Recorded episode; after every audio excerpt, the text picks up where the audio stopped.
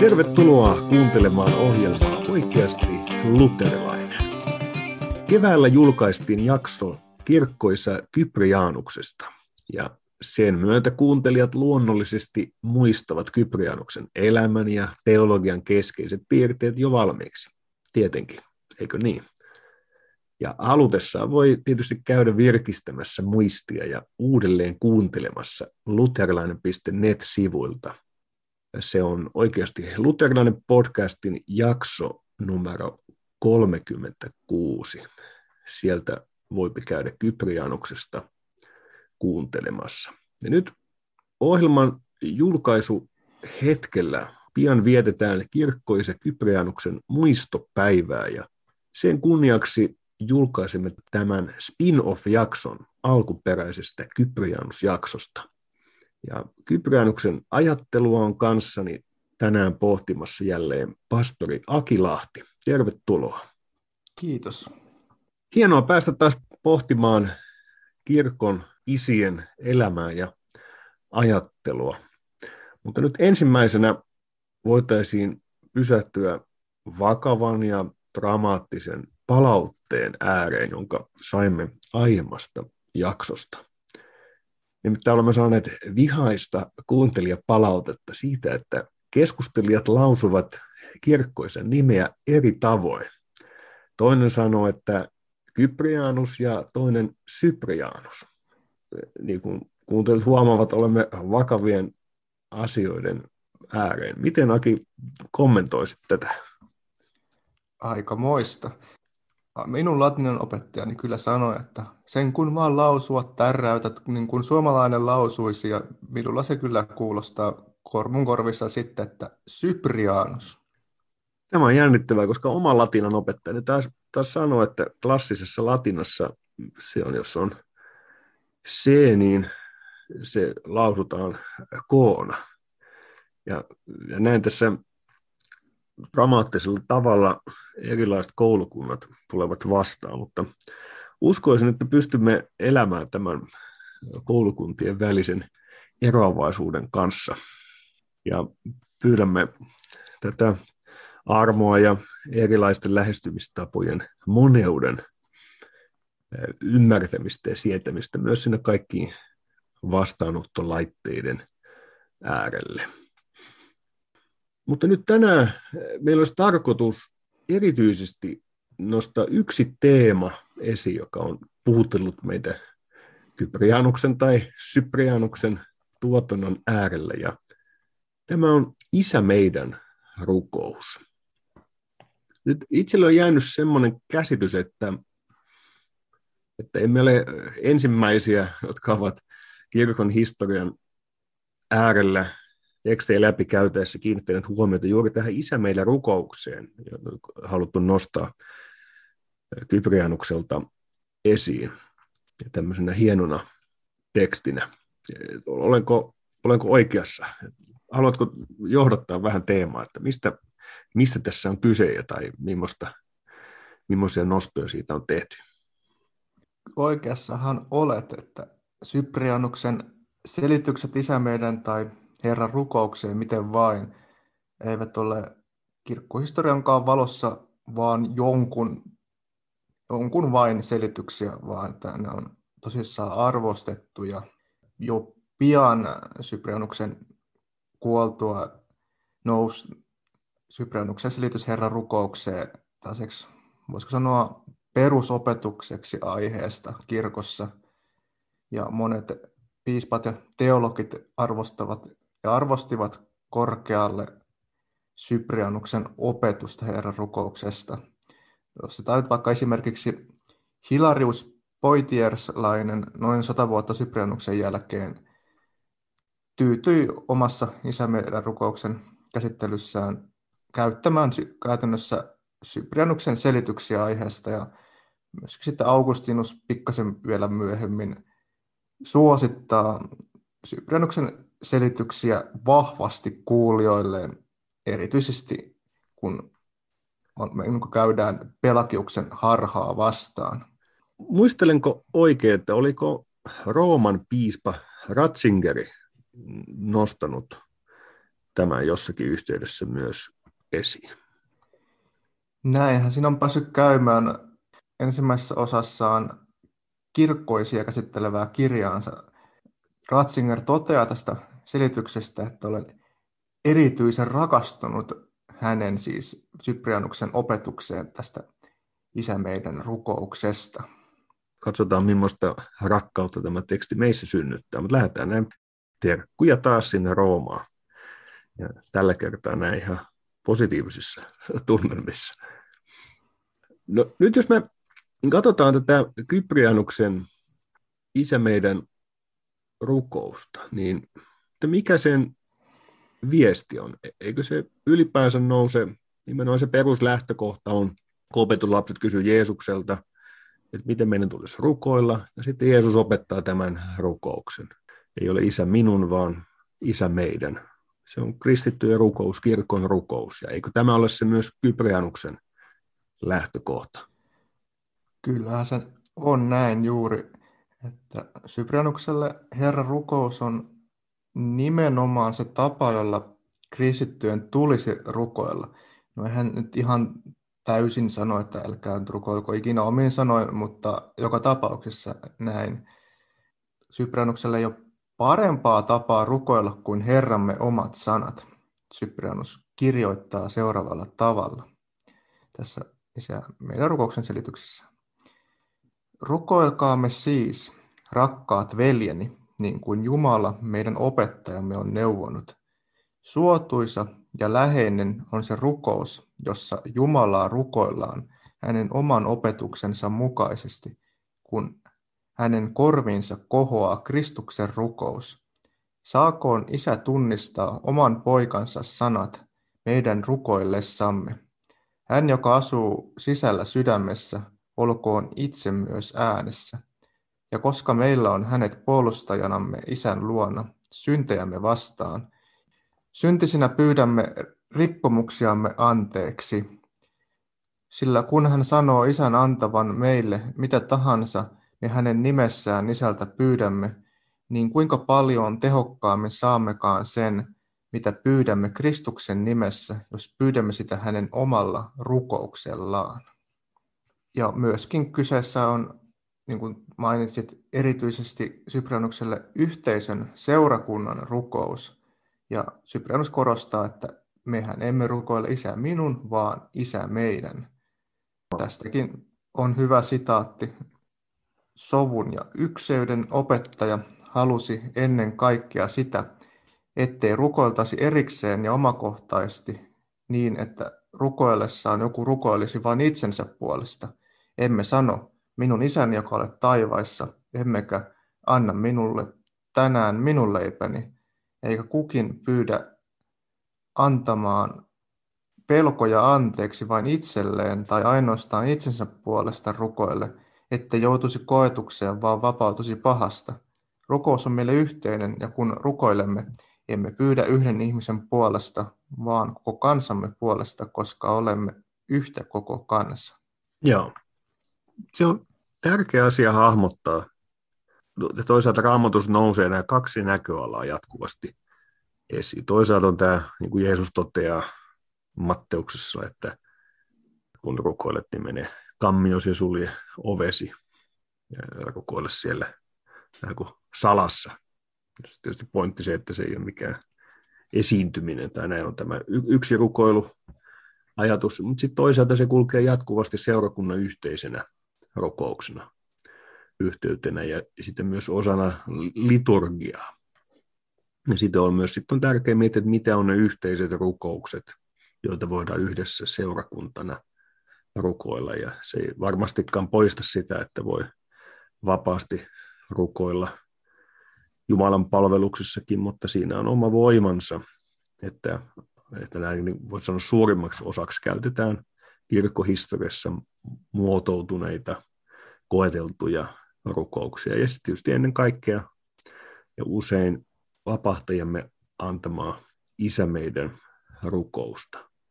Mutta ehkä tähän liittyen voisi nyt kysyä myös tästä, kun se on osana meidän kristillistä arkea, kristillistä elämää, kristillistä Jumalan palvelusta.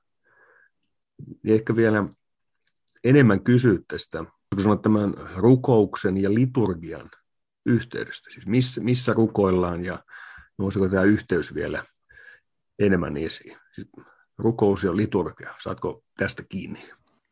Kyllä tästä luulen saavani kiinni, että niin ajattelee, että, että tämä, että rukousta rukoiltaisiin nimenomaan liturgiassa, Jumalan palluksessa, eli messuliturgiassa.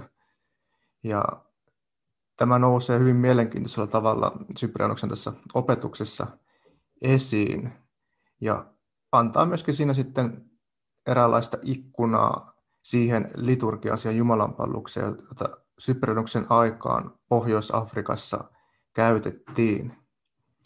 Ja vaikkapa tämä palainen ehtoollisliturgia taisin on ihan selkeä, kun Cyprianus kirjoittaa. Ja kun seisomme rukoilemassa, rakkaat veljeni, meidän tulee valvoa ja paneutua rukoukseen koko sydämestämme. Kaikkien lihallisten ja maallisten ajatusten on väistyttävä, eikä sielun tule ajatella mitään muuta kuin sitä, mitä rukoillaan.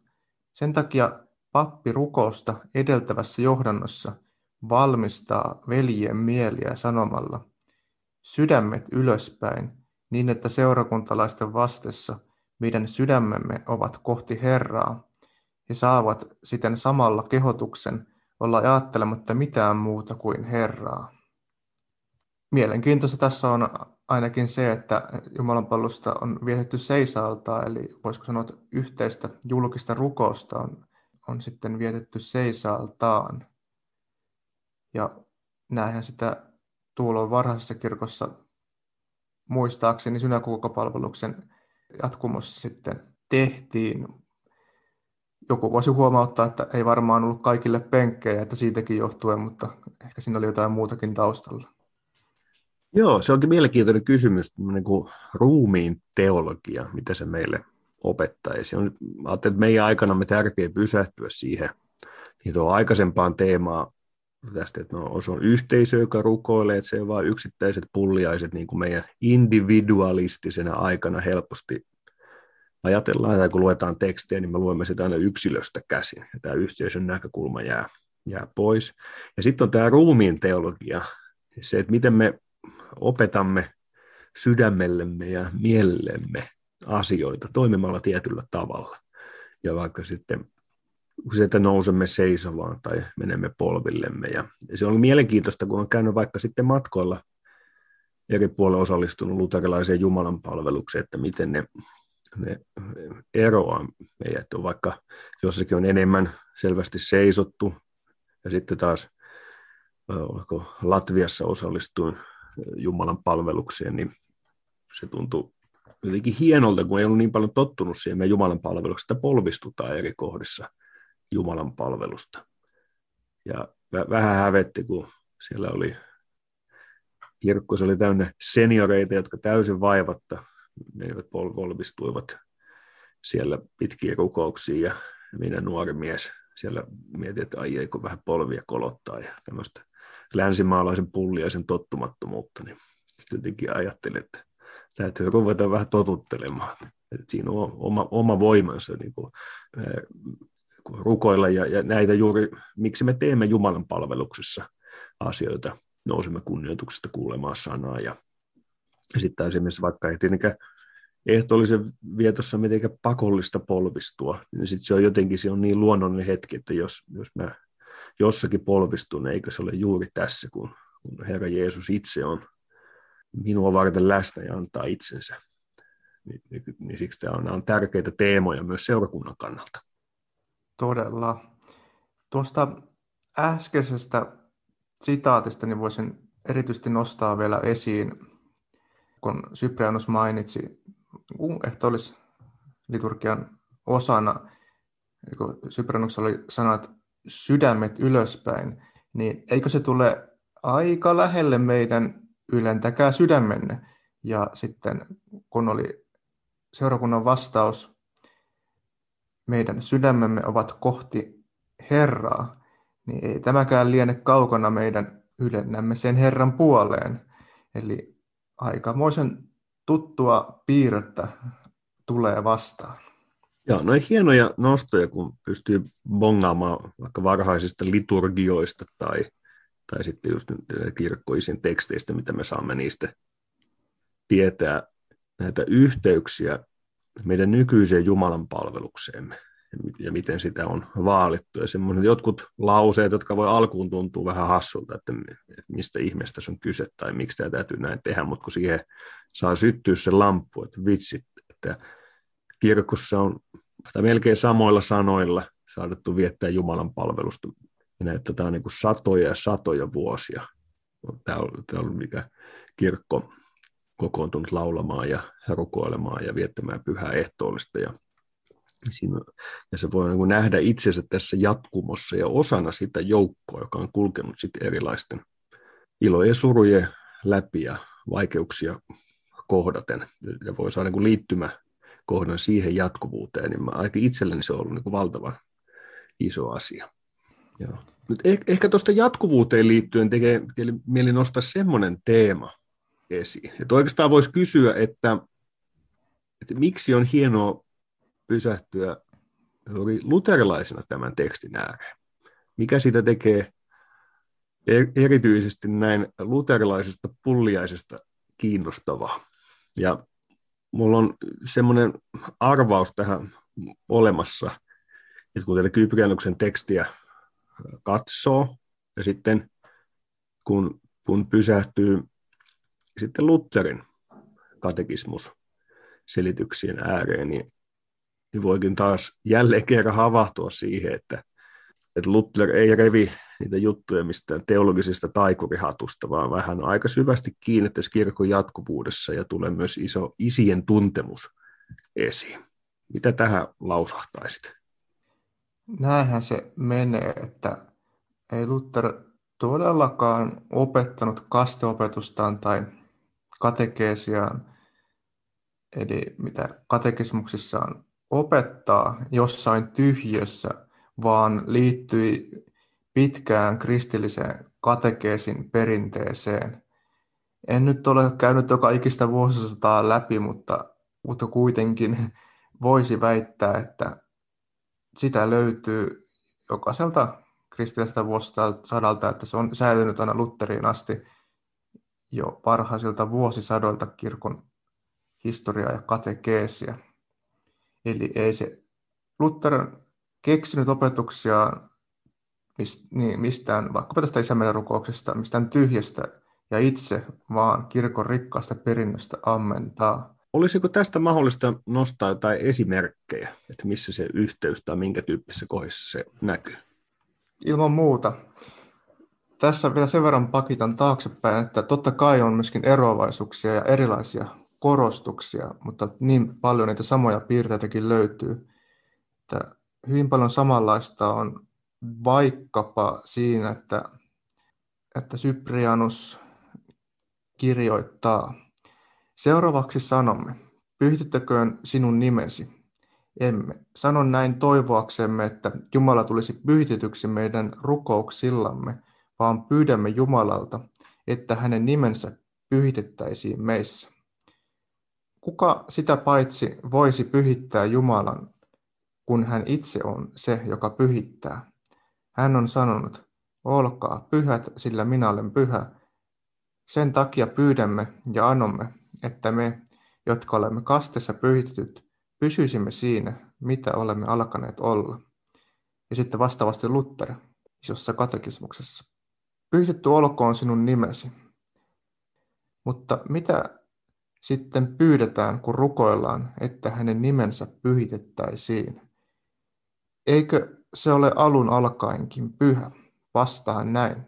Olemukseltaan kyllä se on pyhä, mutta meidän käytössämme se ei ole pyhä, sillä koska me olemme tulleet kristityiksi ja meidät on kastettu, meille on annettu Jumalan nimi niin, että meitä kutsutaan Jumalan lapsiksi. Meidän on siis kaikkein, kaikkein eniten kannettava huolta tässä suuressa tarpeesta, että hänen nimensä on kunniassa ja että pidämme sitä pyhänä ja jalona kaikkein suurimpana aarteenamme, ja pyhimpänä kalleutenamme. Eli jos tästä nyt kaksi asiaa nostaisi yhtäläisyyksiä, niin kumpikin opettaa, että vain Jumala on pyhä, ja kumpikin opettaa, että kristitys tulee pyhä vain, koska Jumala tekee kasteessa, tai siis ihmisestä tulee pyhä vain, koska Jumala tekee kasteessa ihmisestä pyhän kristityn. Ja sitten tämmöinen sekä yhtäläisyys että eroavaisuus voisi nostaa sellaisen esiin, eli kun Cyprianus opettaa pyynnöstä, anna meille tänä päivänä meidän jokapäiväinen leipämme, niin Cyprianus nostaa siitä kaksi puolta esiin, sekä hengillisen että kirjaimellisen. Kirjaimellinen tulkinta tulee lähelle Lutteria, jonka selitykset osuvat vahvasti tähän puoleen, vaikkakaan tämä hengellinen puolikaan ei luterilaisuudessa ole vierasta, mutta Lutterin katekismuksissa on vain tätä kirjaimellistä. Ja Luther kirjoittaa sitä isossa katekismuksessa esimerkiksi seuraavalla tavalla.